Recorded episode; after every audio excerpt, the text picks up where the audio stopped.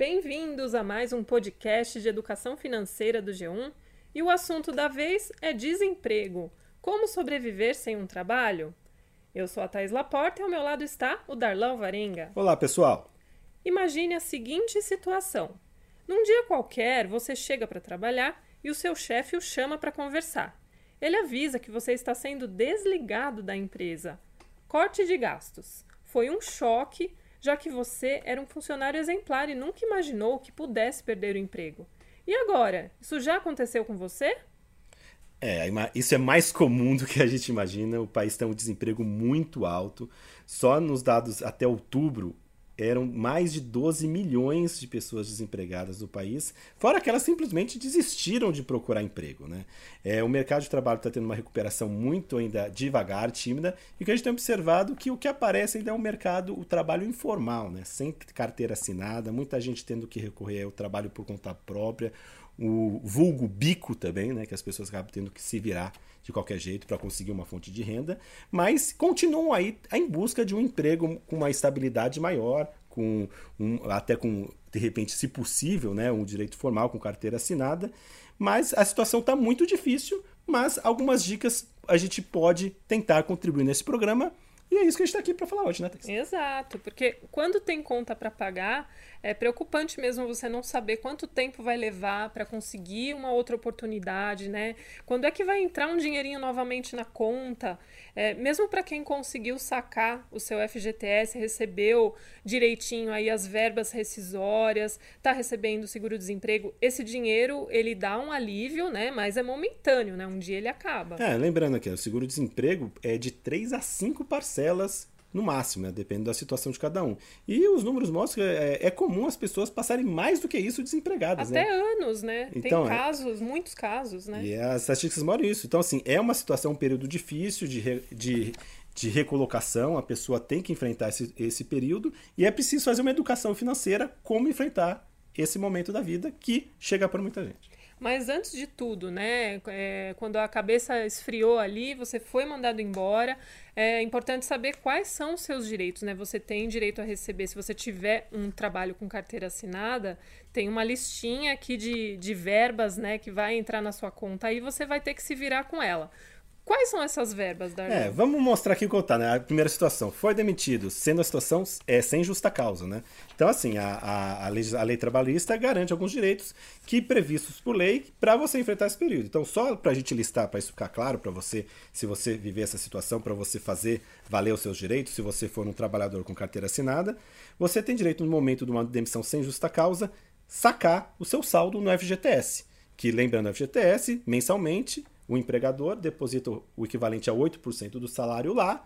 E se você não retirou as situações previstas em lei, tem uma mais a mais conhecida aí é, é o financiamento imobiliário, esse saldo pode ser sacado nesse momento e é o que ajuda muita gente. Exato. Tem também a multa de 40% sobre o valor que foi depositado pelo seu patrão, né? Não importa se você já sacou parte desse dinheiro, ele vai ter que pagar os 40% sobre tudo que ele depositou. Importante. E lembrando, né, que se você foi demitido é, no meio do ano, tem direito a 13 terceiro proporcional. Então, pela lei, toda vez você, o trabalhador tem um, o 13 terceiro salário, então você, no meio, esse proporcional está garantido. Então, é sempre é o que entra no cálculo das verbas rescisórias. Né? A mesma coisa vale para as férias que são proporcionais, mais um terço desse valor, e também férias vencidas, se tiver, né?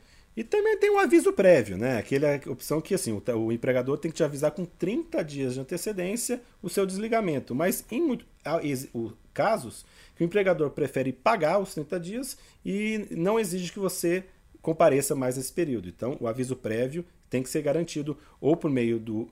com antecedência você ter essa informação, ou ser remunerado 30, por esses 30 dias de trabalho. E além de, claro, o seu próprio salário aí até o dia em que você trabalhou, né?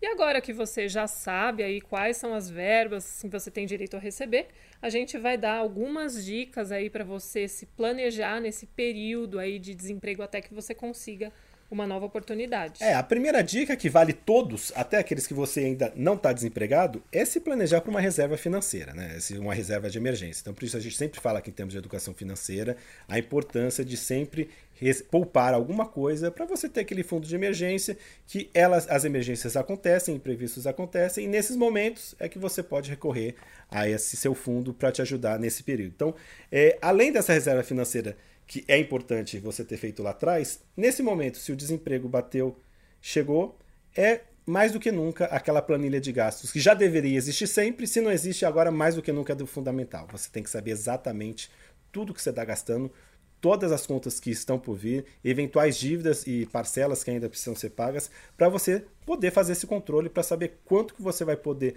usar de todo esse valor de verbos rescisórios, do seu fundo de emergência, para enfrentar esse período. É, outra dica aqui, não torre a sua reserva. Isso é meio óbvio, né? É, mesmo se você recebeu aí uma boa grana, não se empolgue, porque não é nada sensato viver com o mesmo padrão de quando você estava com o trabalho, né? Já que você não sabe quanto tempo vai levar para conseguir outro emprego, né? Uma boa dica, se você não vai precisar de todo o seu dinheiro agora, é deixar essa grana investida para render juros, né? De preferência uma aplicação bastante líquida, né? Que dá para você resgatar o dinheiro a qualquer momento. E algumas das aplicações indicadas para isso as principais: Tesouro Direto e poupança. É, importante é você ter algo que você pode sacar a qualquer momento, numa emergência. Não ser. Existem aplicações que têm um rendimento maior, só que você tem que deixar o dinheiro imobilizado, só retirar daqui seis meses, um ano, dois anos. Então, como você não sabe nesse período que exatamente momento você vai ter aquela emergência. Então é importante ter uma, uma liquidez maior, a poupança indicada, e o Tesouro Direto tem se mostrado aí bem interessante que a liquidez é garantida diário, ainda que se você consegue deixar mais tempo, o rendimento é melhor. Outra dica importante: corte os gastos supérfluos. É hora de economizar ao máximo, né? Então, aquele cineminha, o restaurante de final de semana, todos os mimos que você costumava se dar, é, é importante dar uma avaliada aí, né? Deixar um pouco de lado.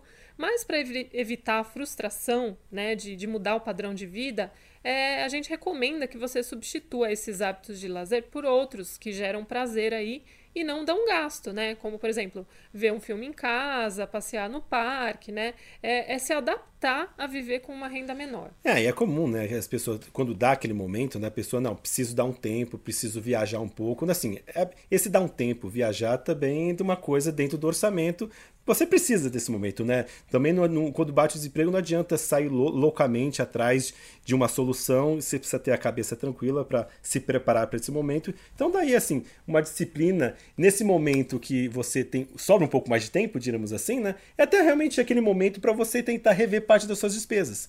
Então assim, você tá de repente mora de aluguel. Será que não é o caso de eu avaliar se existe uma opção de um aluguel que é um custo menor? Se de repente é o caso de eu pensar mudar de bairro, Será que não depende do caso de eu rever é, um, um, outro custo alto que se possa trocar? Né? A gente tem hoje em dia muitas despesas que a gente vai acumulando lá e de repente, será que é hora de eu rever o plano do meu celular, o plano. É, essa série de despesas que tem na sua vida que você pode chegar a esse momento e fazer aquela grande revisão orçamentária. É, esse é o lado bom, né? Se é que tem lado bom, você perdeu o emprego, mas ganhou tempo aí. Esse tempo pode ser usado para essas coisas, né? E para outras também, né? Então a gente recomenda outra dica aí, tentar renegociar os seus gastos fixos, né? Porque não é fácil reduzir o padrão de vida, né? Mas pode ser que não haja outra saída, né? Se você viu aí que não vai dar, se as suas despesas fixas estão bem acima das reservas, você pode tentar negociar aí um desconto no valor do seu aluguel, renegociar uma dívida que ainda não foi paga, ou a anuidade do cartão de crédito, né? Tentar até, sei lá, trocar o serviço de assinatura da TV internet, por exemplo, ou cortar também, né? De repente você nem precisa tanto, enfim.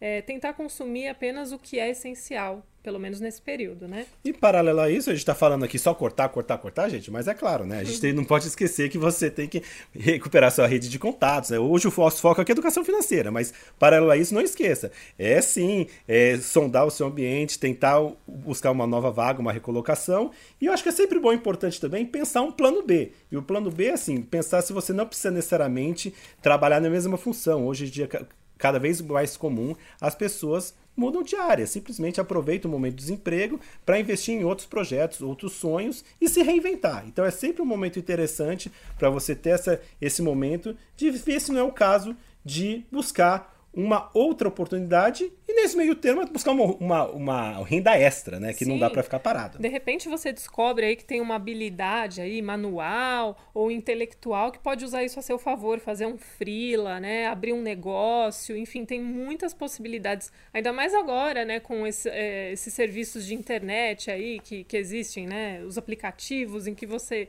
é, oferece, tem a oferta e demanda, né? E o que está bem claro, né, que os moços estão mostrando, né, todos os especialistas e analistas dizem, o desemprego ainda está caindo muito lentamente e o mercado de trabalho está se reinventando. Né? Os números mostram que o mercado informal sem carteira assinada é o que mais cresce no, no país. É cada vez maior também o número de pessoas que trabalham por conta própria, são autônomos, o que tem um número muito expressivo, né? cada vez mais comum, o número de mês, né? que é o microempreendedor individual, que a pessoa acaba funcionando como autônomo, não consegue mais uma vaga formal, carteira assinada, registrada, e acaba sendo freelance, e a solução encontrada é ser um MEI você, você faz o registro, tem um CNPJ, você pode emitir nota fiscal, pode até ter aquela maquininha, se é um prestador de serviço. E lembrando que ao se virar MEI, até uma alternativa importante, é bom se destacar, né, que quando a pessoa fica desempregada, ela deixa de contribuir para a Previdência, né? Fica, é, então esse é realmente um vazio que a pessoa tem que se importar, assim. Numa fase de transição, a pessoa está procurando emprego, ela tem que avaliar se, se não é o caso de você contribuir por conta própria para a Previdência, e se você virar MEI, a vantagem que o custo é baixo, né? É por cerca de hoje a mensalidade é 50 reais por mês, é o custo que você paga para a Receita, e ela te garante toda a proteção previdenciária, em termos de até mesmo para um auxílio doença, né? É auxílio maternidade, para licença maternidade está coberto. Então é importante você pensar também na sua situação de previdência social e o MEI é uma alternativa. Isso é legal para quem está fazendo algum tipo de trabalho aí, mas para quem ainda não conseguiu é, trabalhar nem como MEI, também dá para contribuir para a Previdência, né? Se sobrou uma reservinha aí, uma alternativa é essa, você continuar fazendo seu pagamento facultativo ali para aumentar o seu tempo de contribuição, né? Agora, sobre o seguro-desemprego, né? Tem esses cinco meses aí que você é, vai é receber. É de três a cinco, mas depende muito do cálculo que o Ministério do Trabalho faz, do tempo que você ficou na empresa. Então, assim, nunca é garantido que a pessoa consiga os cinco. É bem raro a pessoa, de fato, conseguir cinco parcelas no seguro-desemprego. E outra coisa, não espere muito tempo para começar a procurar uma nova oportunidade aí. É importante buscar contatos profissionais que você tenha desde já, né? Reformular o seu currículo, né? E também investir em você mesmo. Se tem aquela reservinha, por que não fazer um curso, apostar no seu visual aí, né? Tudo o que possa favorecer para você conseguir uma nova oportunidade ou um novo negócio é sempre válido. Enfim, né? A situação é difícil para muitos, mas pode ser o momento de uma grande oportunidade, de o, o momento da virada, diremos assim. Exatamente. Para o melhor e o que todos querem, né? E por hoje é só, pessoal. Esperamos ter esclarecido algumas das suas dúvidas se a gente não pode oferecer emprego aqui, né? Nem, nem teria, não é, não é o momento. Mas a gente, de alguma maneira a gente tenta contribuir para você encontrar as saídas, se reinventar e ter uma vida melhor com as finanças em dia e realizando sonhos. A gente torce para isso. E continue acompanhando o nosso podcast aí com outras dicas. Tem novidade toda semana. Então até a próxima, pessoal. Valeu!